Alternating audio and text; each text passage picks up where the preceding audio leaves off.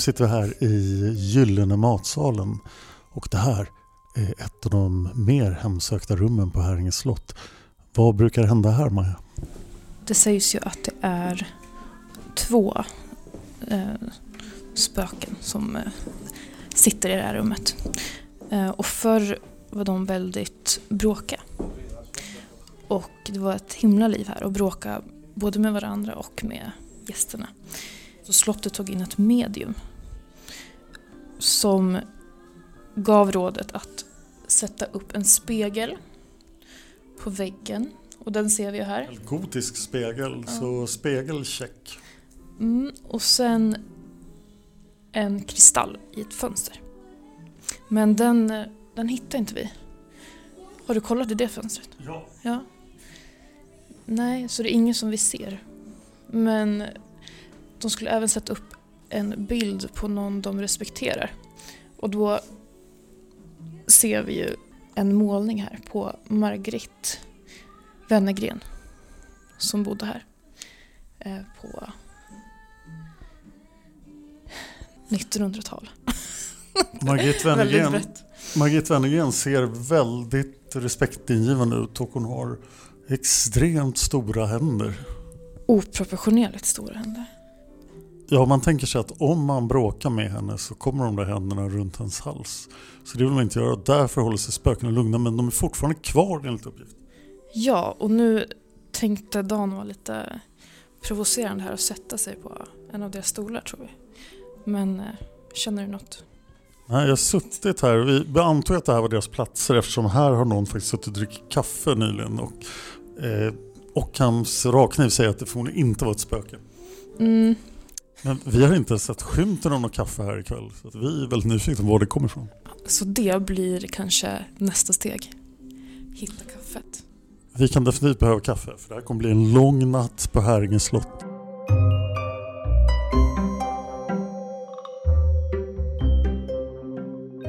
Nu är vi i det övre gotiska rummet på Häringe slott. Ja. Det är ju väldigt gotiskt det här rummet. Oh ja. Och ni ser inte det vi ser, men det är en slags träpanel på väggarna eh, som är väldigt speciell. Och den kommer från Skottland. På 1600-talet så tog man hit den. Och den kommer från ett kloster. Och det sägs ju att den här panelen har tagit med en munk som eh, hemsöker just det här rummet. Och den här munken har en fåtölj här i hörnet som Dan just har suttit i en stund då. Ja, man ska absolut inte sitta i munkens stol men det gjorde jag ändå. Och jag kände att munken accepterade mig och inte blev arg.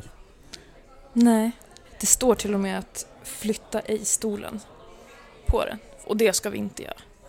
Nej, så långt ska vi inte gå. Dessutom står det sitt på egen risk. Men det gjorde jag och det gick bra. Ja, du såg ganska nöjd ut. Ja, det kändes nästan bra. Det här påminner mig också om att eh, regalskeppet Vasa hade precis samma grej. En träpanel, ungefär samtidigt som det här rummet, flyttad från ett annat ställe.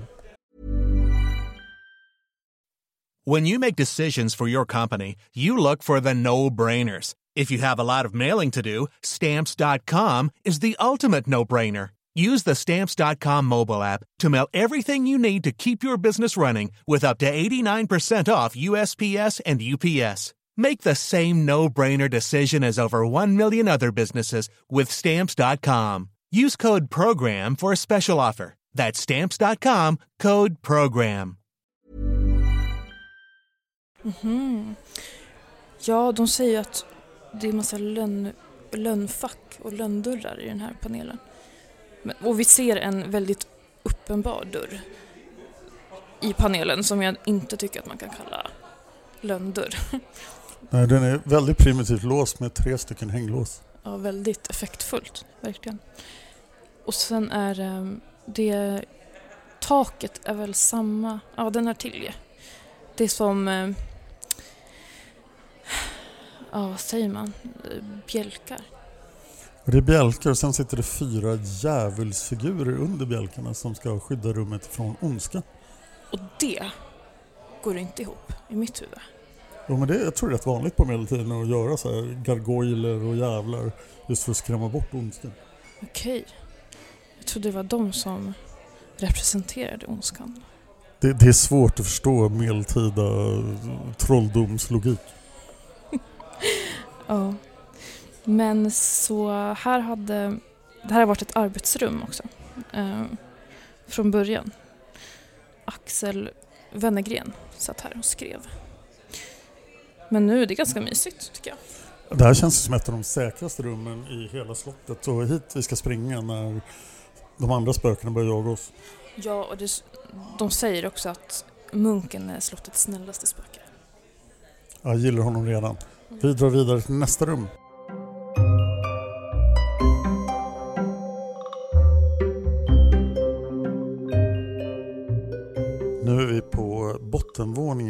I korridorerna här i Häringe slott. Och vad händer här Maja? Det är så att Kryger, Torsten Kryger ägde det här slottet. Han köpte det 1929 var det.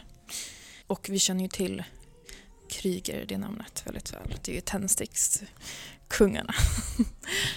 Ivar Kryger som jag har tagit upp bland annat i Olösta mord i samband med Mörtnäsmorden.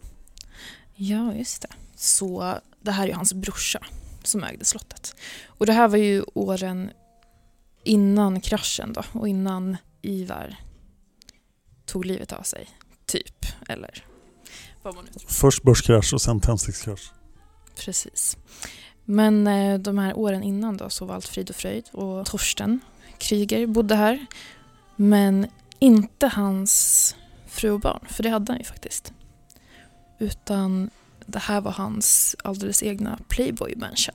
Så det här var som hans eh, partypalats. Bland annat byggde han Sveriges första utomhus swimmingpool. Dessutom med en rutschkana från, sitt, från övervåningen. Så att han kunde bara swisha ner i poolen. Vad var det för rum han swishade ner ifrån? Det är oklart. Men eh, jag har för mig att det var badrummet. Typ. Men det kanske jag har fått, fått för mig för att det låter logiskt. Liksom. Men, eh, men så vem tror du eh, det är som springer runt naken här och spökar? Det är alltså en naken man som springer runt och spökar här. Har det någonting med poolen att göra? Rimligtvis. Det var en av hans gäster som drunknade här.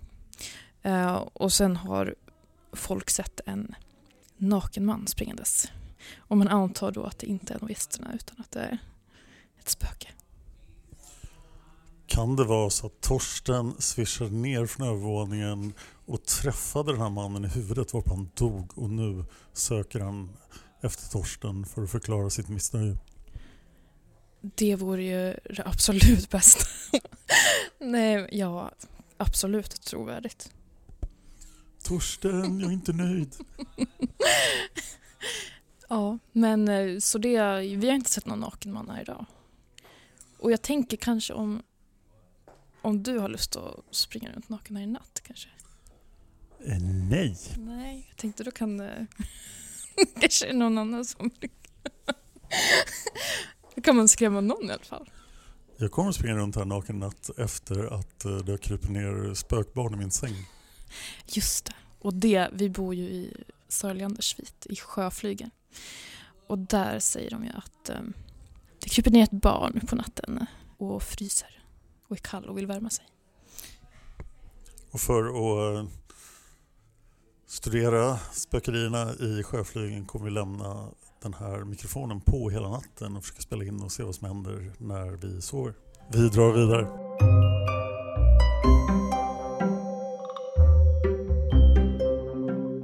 Går inget bra för oss. Vi är nu i fängelsehålan. Och eh, här ser vi ett skelett. Men jag misstänker att det är en halloween-dekoration. Vi är också i tunnlarna. Som går från huvudhuset till sjöflygen. Och det är en väldigt liten fängelsehåla här med stort eko. Så att jag tror nästan att vi går ut i tunnlarna va? Ja, följ med här. Det var väldigt, det var väldigt hemtrevligt där inne. Massa tända ljus och, och så. Så det var väldigt myspysigt. Och här är ju vinkällaren och då går vi vidare till de underjordiska tunnlarna. Varför finns det underjordiska tunnlar i Häringe slott? Och det var den här liraren Kryger som... Eh, han var ju väldigt, väldigt fin.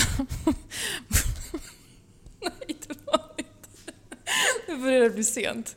Han var fin mot, eh, mot, sina, mot sina kvinnor. Eh, alla förutom sin fru då, kanske. Men ehm, han ville inte att de skulle bli blöta i håret och bli leriga om fossingarna när de gick till han. Eh, så att han lät göra underjordiska gångar från flyglarna och in i slottet så att damerna ska kunna gå här utan att, utan att rufsa till sig.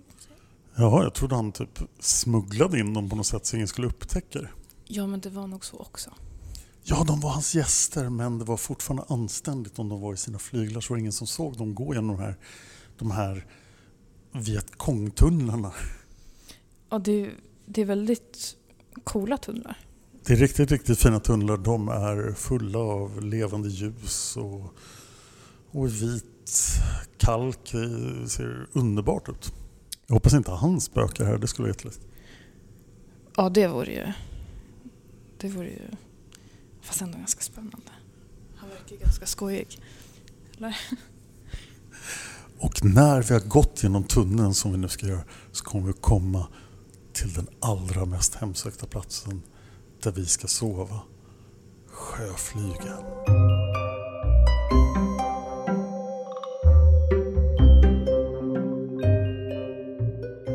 Nu är vi tillbaka i studion igen. Hur, Trampiserade. ja, hur har din upplevelse varit? Um, jo, den har varit uh, avslappnande, trevlig. Uh, inte speciellt händelserik.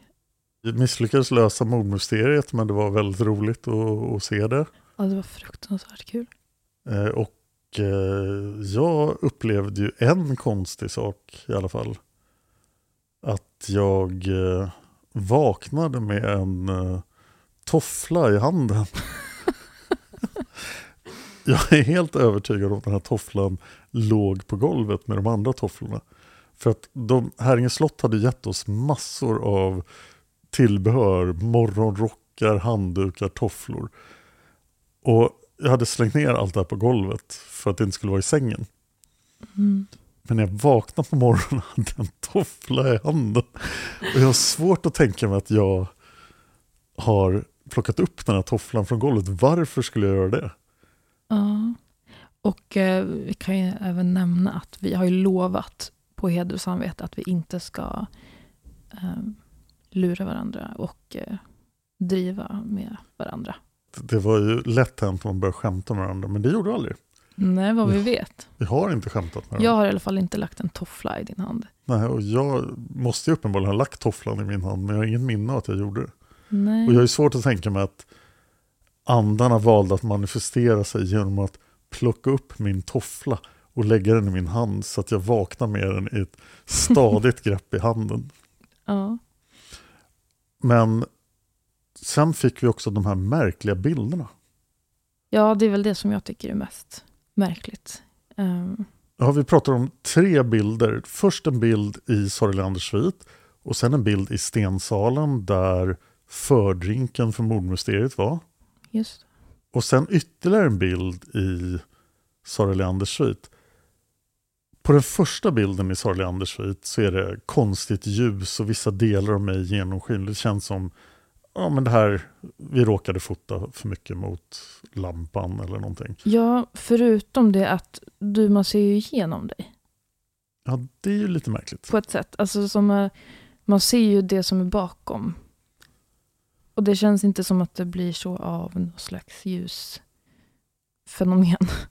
Nej, Ehm, och den här bilden, den tredje bilden som jag tog uppe i, i sviten. Där tog jag ju två bilder efter varandra. Direkt efter varandra. Ehm, och där ser man ju första bilden. Så kan man jämföra den, för den blir väldigt normal. mm. Så den kan man jämföra med den här andra bilden. Och då ser man ju att du borde, om man ser, du är bara som en skugga liksom. En transparent skugga.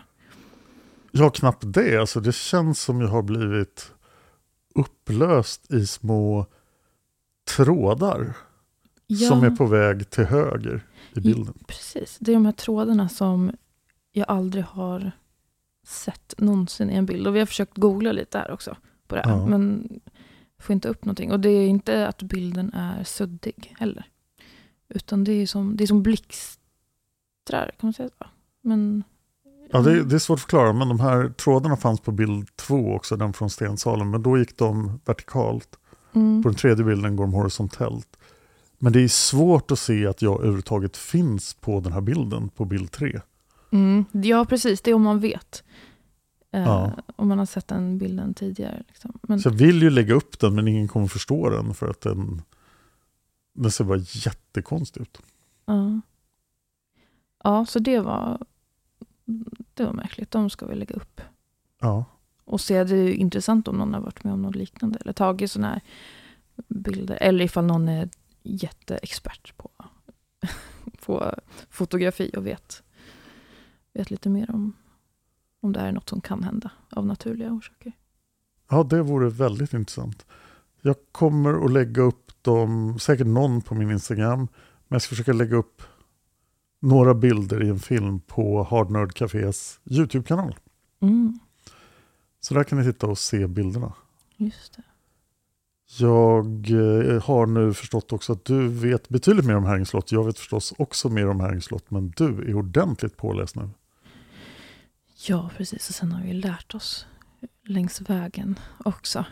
Ehm, det är ju, jag har varit osäker på om jag ska spoila det här med spökbarnet. Jo, det tycker jag. Det har varit ett dilemma som jag, jag själv känner att jag hade inte velat få reda på det här.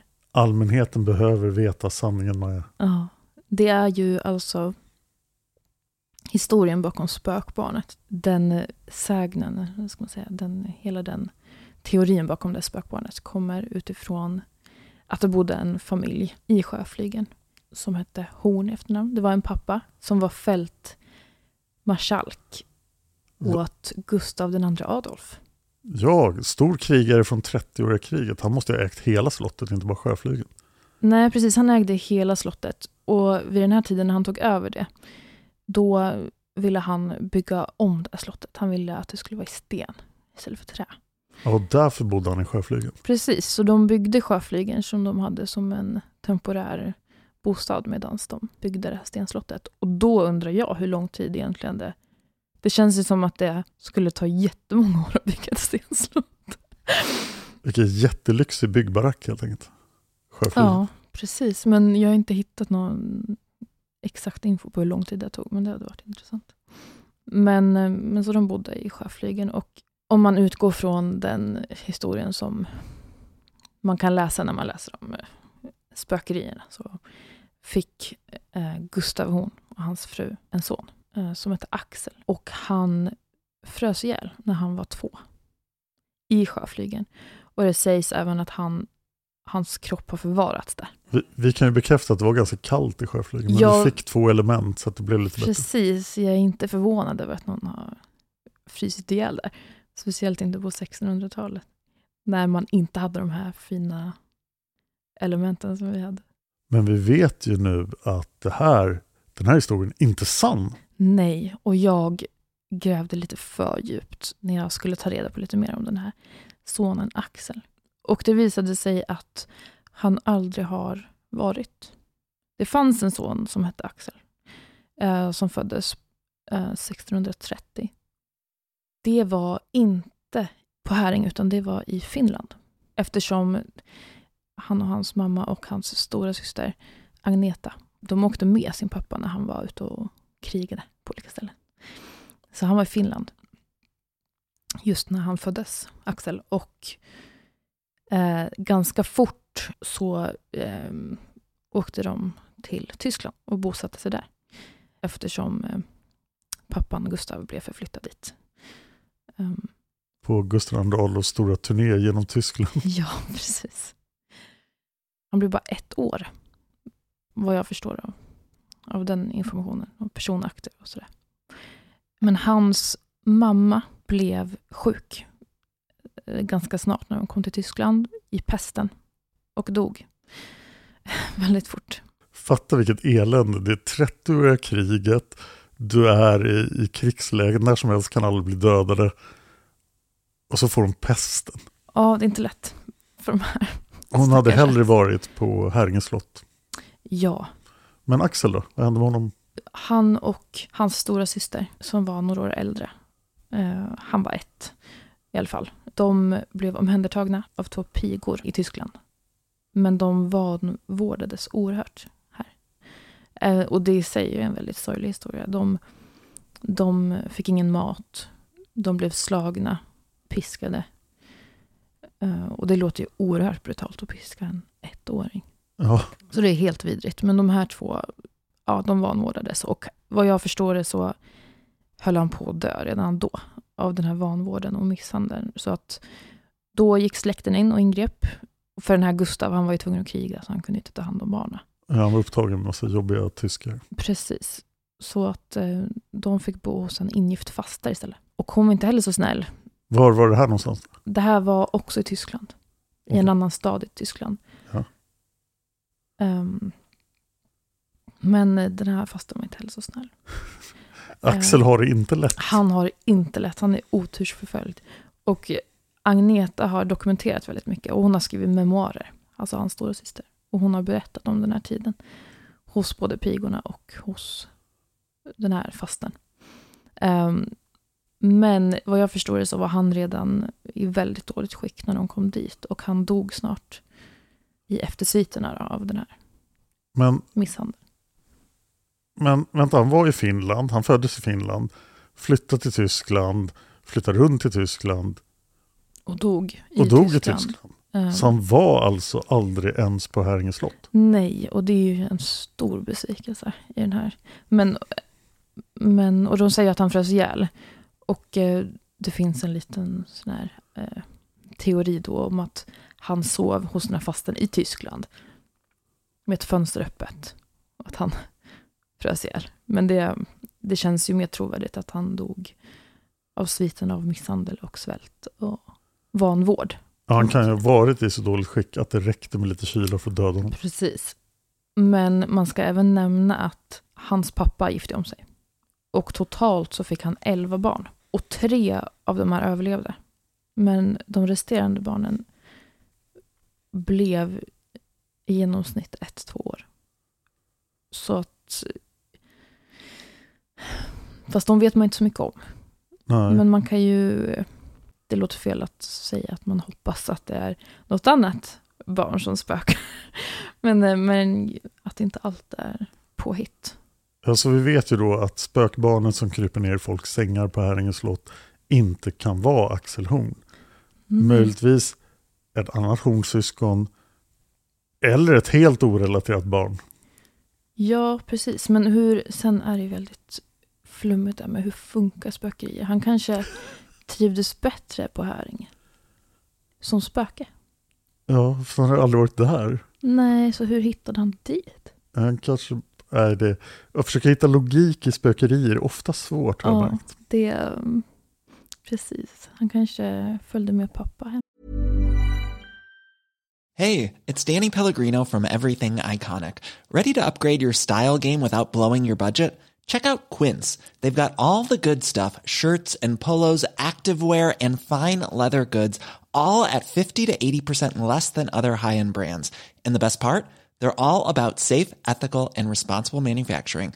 Get that luxury vibe without the luxury price tag. Hit up quince.com slash upgrade for free shipping and 365 day returns on your next order. That's quince.com slash upgrade. Ja, då kan vi avsluta med att varmt rekommendera Häringe slott för mordmysteriet, middagarna och det sista vi gjorde var att prata med personalen om Just de hade upplevt någonting. Och de var ja, ja, vi upplever saker hela tiden. Nu måste vi gå ut och ställa ljus på någon viktig persons grav, annars blir det så spökigt det hela. Och att de även vid anställningsintervjuerna hade då kontrollerat med alla nyanställda att så här, men du är väl inte rädd för spöken? Mm. Och de, de, de svarade så övertygande och det som att de fick den här frågan hela tiden. Har ni upplevt någonting? Ja, och de var helt, liksom, ja, hela tiden. Så. Fast att det går i perioder. Så att vissa nätter är, liksom, händer allt på en gång. Att det är inte utspritt sådär som man kan. Spökskov helt enkelt. Precis, för jag frågade om, om det är många gäster som upplever saker. Och då sa de just att det är skov, typ. Perioder. Uh, och just då när uh, Wennergren, hans grav som du nämnde, just när han dog, runt den tiden på året, då måste de ställa ut ljus. För annars är det fruktansvärd aktivitet inne i slottet. Okej, så ska ni åka dit så åk precis då Axel Wennergren dog. Och innan ni kommer till slottet så tar ni bort ljusen från graven. Nej, vänta, det vore inte, det vore inte rekommenderat. Och så flyttar ni munkstolen. Ja. Gör kaos. Skapa kaos på Häringe slott. Mm. Se vad som händer. Och nu, det måste vi ju säga, att vi spelade ju in hela natten. Ja. Uh, och vi sitter spända på, i väntan på resultatet av den här inspelningen. Ja, vi, vi lät en inspelning gå hela natten när vi sov. Och eh, ska vi se om vi hör någonting konstigt på den. Mm. Men det tar ett tag att analysera. Så att, hör ni ingenting mer om det så var den tråkig. Ja, um, precis. Och vi kanske pratar lite i sömnen. Så. Det är väl det. Ja, det kommer inte att publicera i så fall. Nej, det kanske vore det mest underhållande. Men, mm. Jag säger plötsligt i sömnen bara Jag vet vem som sköt Olof Palme. Det var... ja, någonting sånt. Tack för att du har varit med på det här spökäventyret Maja. Ja, men tack själv. Det var superspännande. Ja, det måste vi göra om.